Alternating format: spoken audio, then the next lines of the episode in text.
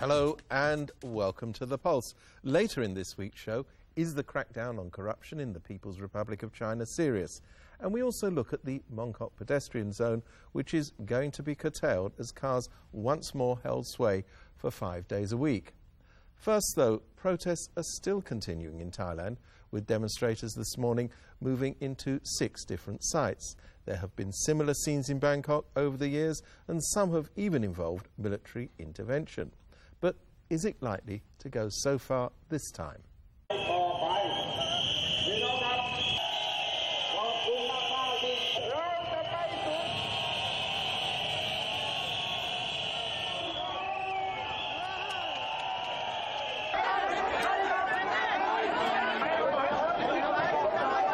They want to take over this country, take, take over the government.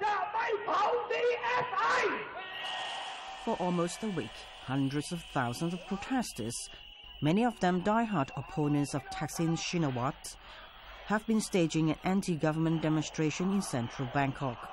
The protests have moved from place to place over the week. On Monday, they raided the compound of Thailand's finance ministry and entered the grounds of the foreign ministry. Through the week, they have occupied others. Despite that, protests have mostly been peaceful and the police restrained. They have made little effort to stop the blockading and occupation of the ministries. The protests have several origins. One has particular significance. Thaksin's sister, Yingluck Shinawatra, is now Prime Minister. Recently, her government attempted to pass an amnesty bill that would have granted amnesty to Thaksin and others. He is currently residing in Dubai and facing corruption charges in Thailand. The attempt was rejected on November 11th, but it has reinforced the idea among many that she is a puppet of her brother. For many Thai people, the bill was also a charter for corruption, with the country's anti-corruption commission warning that it could have killed off over 25,000 graft cases.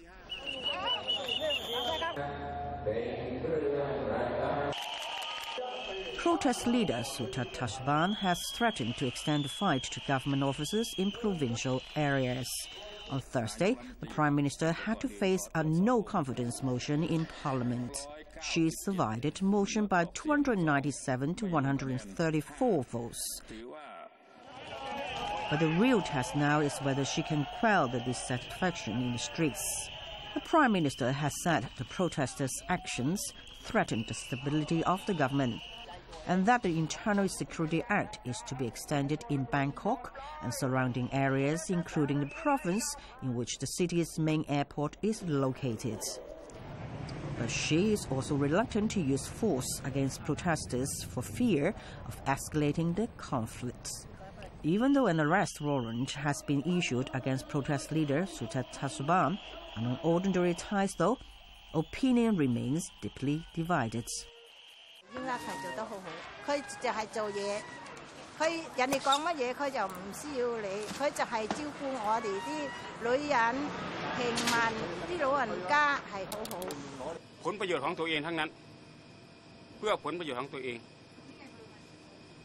ผลประโยชน์ของตัวเองทั้งนั้น เพื่อผลประโยชน์ของตัวเอง ผลประโยชน์ของตัวเอง ไม่ใช่เพื่อประเทศไทย ไม่ใช่เพื่อชาติ ผลประโยชน์ของตัวเอง With us in the studio is Professor Mark Thompson, who's the director of the Southeast Asia Research Centre at the City University of Hong Kong.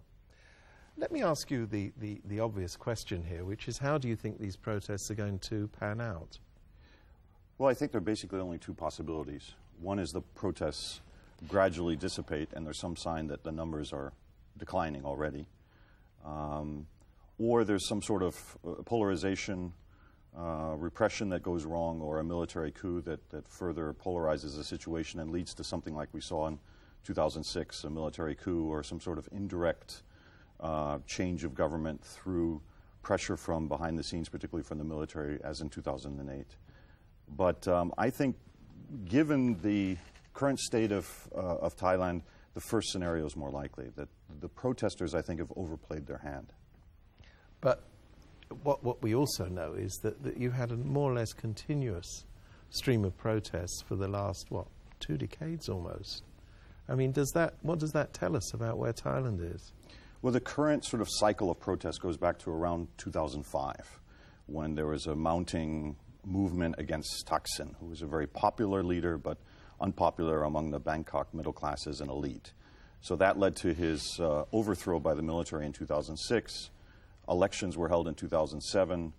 Uh, a pro Thaksin government came into power. That was then eased out uh, through indirect pressure, as I mentioned, 2008. There's been kind of a pause since 2011 when the current government of Yingluck Shinawatra, of course, the sister of Thaksin, took power. And uh, some observers were thinking, well, maybe this is uh, a gradual easing of the polarization. But the last few weeks have showed us that that was just uh, a temporary uh, pause and things have resumed and the polarization continues.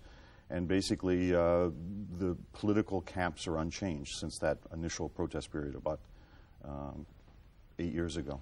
I mean, is it, is it really true to say, of, as of course her critics do say, that Yingluck is simply a proxy for her brother and he's sitting in wherever it is in the Middle East mm. pulling strings? Sure, of course, she's directly linked to her brother. She wouldn't be prime minister if it wasn't for her brother's influence and the fact that her brother uh, dominates this party is the symbol of this particular camp in Thailand. She's put some particular accents on policy. Uh, she showed a, a, a, certain skill in the last two years in navigating uh, a, couple of difficult issues. I think the amnesty uh, bill, which started this really renewed protest cycle, was a mistake, and the assumption is that that came from Thaksin himself, that he thought that things had settled down enough for him to push this amnesty bill that would allow him to come back to Thailand. Do you think that this instability in Thailand actually matters to the region, or does it just matter to Thailand? Well, in the first instance, of course, it matters to Thailand, but I think it matters to the region because there are a number of countries in the region trying to establish uh, new democracies, not just, of course, Thailand, but Indonesia and the Philippines, of course, for a number of years. And all of them have had difficulties. And one interesting thing I think to observe in both Thailand and the Philippines is the fact that uh, when poor people find a political figure that they admire and then vote for in great numbers, the middle class gets very nervous. There was a president of the Philippines, Joseph Estrada, was overthrown in 2001, and I would draw parallels to what's going on in Thailand. In Thailand, however, Thaksin has persisted. He didn't give up when he was overthrown. He marshaled his forces. The red shirt movement emerged, and he's proved very difficult to get rid of, and that's frustrating the Bangkok uh, middle classes and elite. Uh, and this, this is an indication of the frustration. I think that's that's one thing that's going on. They're, they're very frustrated that it's been nearly a decade and they haven't been able to really get rid of Thaksin. They're trying once again, but it looks like uh, they will not succeed in the long run. I mean, this is one of the great paradoxes of this movement, isn't it? You have this tremendously rich man, and Thaksin clearly is a tremendously rich man, being seen as a champion of the poor. It is indeed. It is indeed. He, um, he kind of evolved into this role. When he first was elected, uh, in 2001, he portrayed himself as somebody who had helped Thailand out of the financial crisis and appealed to people across social classes. And he kind of did that, didn't he? He did indeed. He helped Thailand recover. But I think what happened is because he also had programs to help the poor, and because he was such a successful prime minister for several years, that he began to worry certain elite forces, and uh, that plus a series of corruption scandals led them to organize these mass protests against him. But as people have mobilized against him, and, and these opponents are not all just Bangkok elites, he, uh, Thaksin's opponents also have support in the south of Thailand.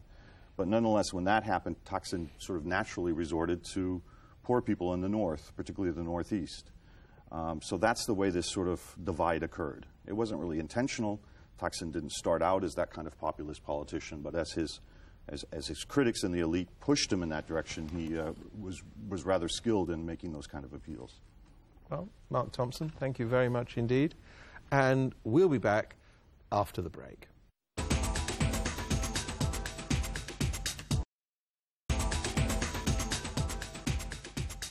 Welcome back. At the last major meeting of China's leaders, the message seemed clear. This government is going to get tough on corruption.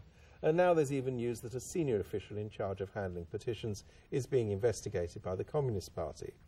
The detention of Xu Jie, who is deputy chief of the State Bureau for Letters and Calls, is the latest corruption investigation announced since that meeting, and his bureau has been labelled one of the worst breeding grounds for graft.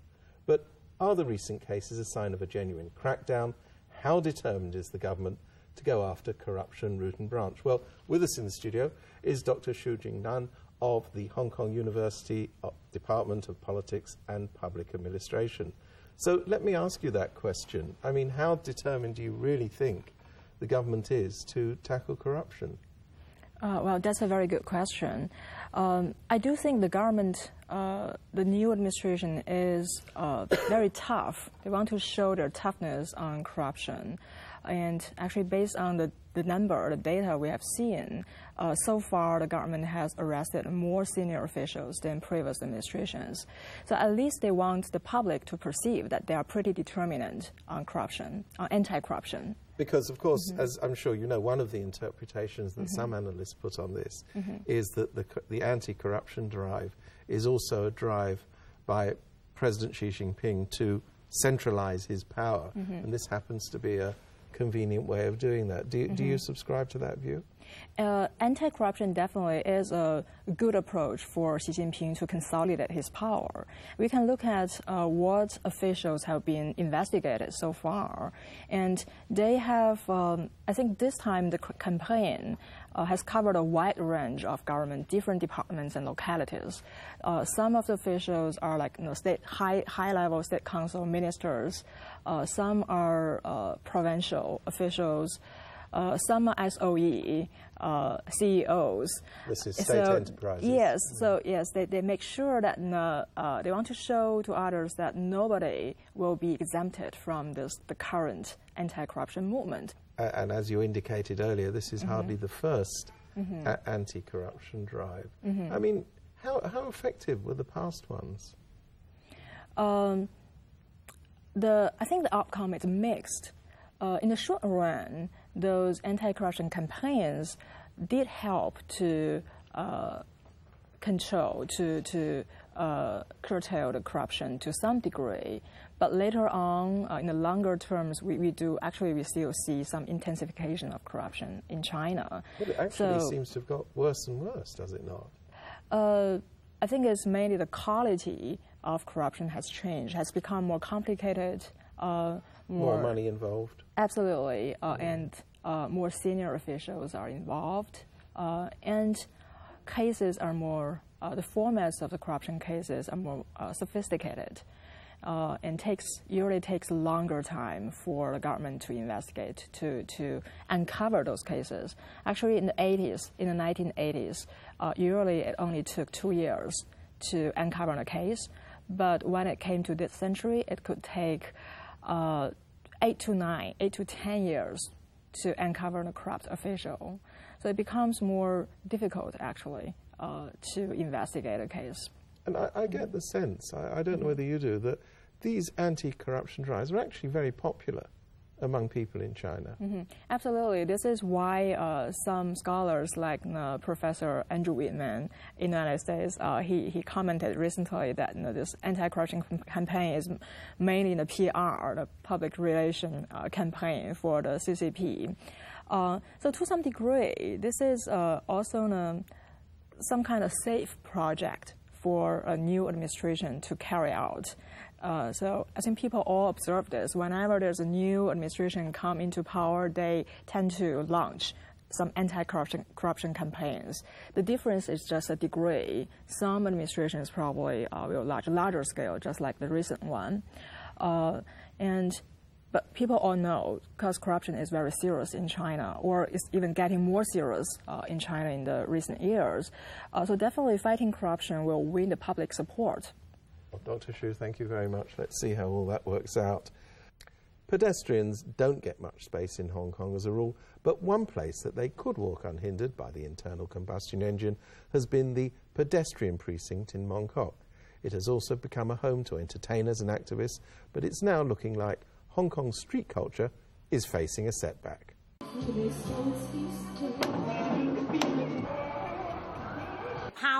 碟嗰個咧就四點三個字開始噶啦，就整個音響咧唱嗰啲歌，嘈到你好煩啦，總言之。 我啊希望佢最好一至七都唔好開放。The Mongkok pedestrian precinct was initiated in the year 2000. It has since become popular with street performers, tourists, social activists, and even telecommunication services providers. But local residents and businessmen have been complaining that all these pedestrian uses are making the street too noisy. Last Thursday, 24 Yau Tsim Mong district councillors unanimously voted to reduce the opening days of the precinct to Saturdays, Sundays, and public holidays only. The rest of the time, they want it open to vehicles. 虽然未到咧系各得其所啦，咁但系喺目前嚟讲咧，越嚟越即系如果唔缩减嗰个日子咧，两边居民咧佢哋所受嘅苦，佢哋嗰种嘅表达咧系越嚟咧系越犀利嘅。咁所以有呢个方案咧，我觉得暂时咧系咪可以平衡一下呢 ？The Tsim Mong district office sent out 745 consultation documents to residents, shop tenants, owners' corporations, and committees, and received 120 replies. Around 78% of the replies supported the reduction in operating times for the pedestrian precinct. The street performers, though, are far from happy. 其實成個旺角都嘈啦，如果唔嘈又唔叫旺角啦。What we want to do is put our hip hop dance on street out there just for people to watch and enjoy. 咁應該日日都俾佢哋咁樣，係咯，係咯，每每晚都係咁樣，咁咪多啲人嚟，咁咪可以睇到多啲表演咯。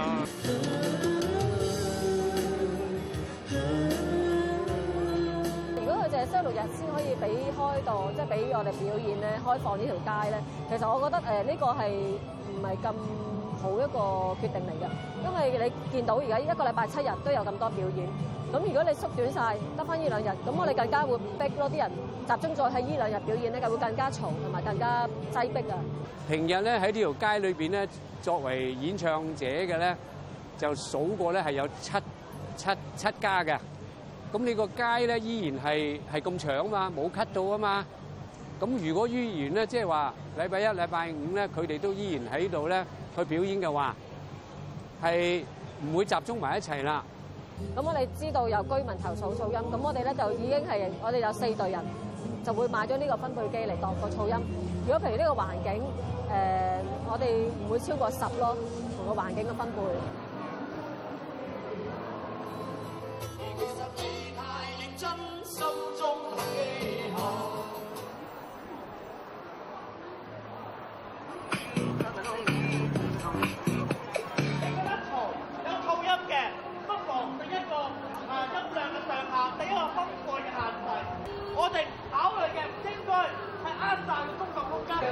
咁我哋係社會主義行動啦。咁我哋過去三年以嚟咧，都一直用呢條街咧係進行我哋發聲嘅工具啦，同埋係反對梁振英政府啊不民主嘅制度嘅。咁所以今次見到係即係政府係封咗呢條街，得翻六日咧去開放，其實係好唔民主嘅決定。 The Food and Environmental Hygiene Department says that so far this year it has prosecuted 31 illegal hawkers, 37 itinerant licensed hawkers, and 418 who have obstructed the road for commercial activities. It also says it has seized 2,800 easy mount frames like these, used for commercial promotions. Some say, though, the commercial enterprises still dominate the street. I cannot understand why the government, with all the departments and resources and manpower it's got, uh, has failed to handle the situation and allow the situation to go from bad to worse. There are regulations that will regulate uh, the, the noise level, but the government has not been able to show any commitment to help regulate the situation. And at the same time, the government basically allows um, the commercial and promotional activities to, to further occupy much of the pedestrian district. According to the Transport Department, there are around 13,500 pedestrians at peak hour, 7 to 8 pm on weekdays, and 19,500 pedestrians in the weekend at Sai Yeung Choi Street South. legislator Kenneth Chan has been talking to the Yau Tsim Mong district councillors and the district office to see if there are better ways to solve the problems than closing down the area during the week. We have come up with a number of very interesting ideas. First of all, a code of practice for all street performers regarding uh, how to use the equipment. And number two, we have come up with the idea of different zoning along the street. If the government could help by regulating or reducing such commercial promotion activities, then there would be room for more street performers or for the existing street performers to zone themselves into different areas and maybe to avoid performing right under um, the residents' uh, uh, blocks.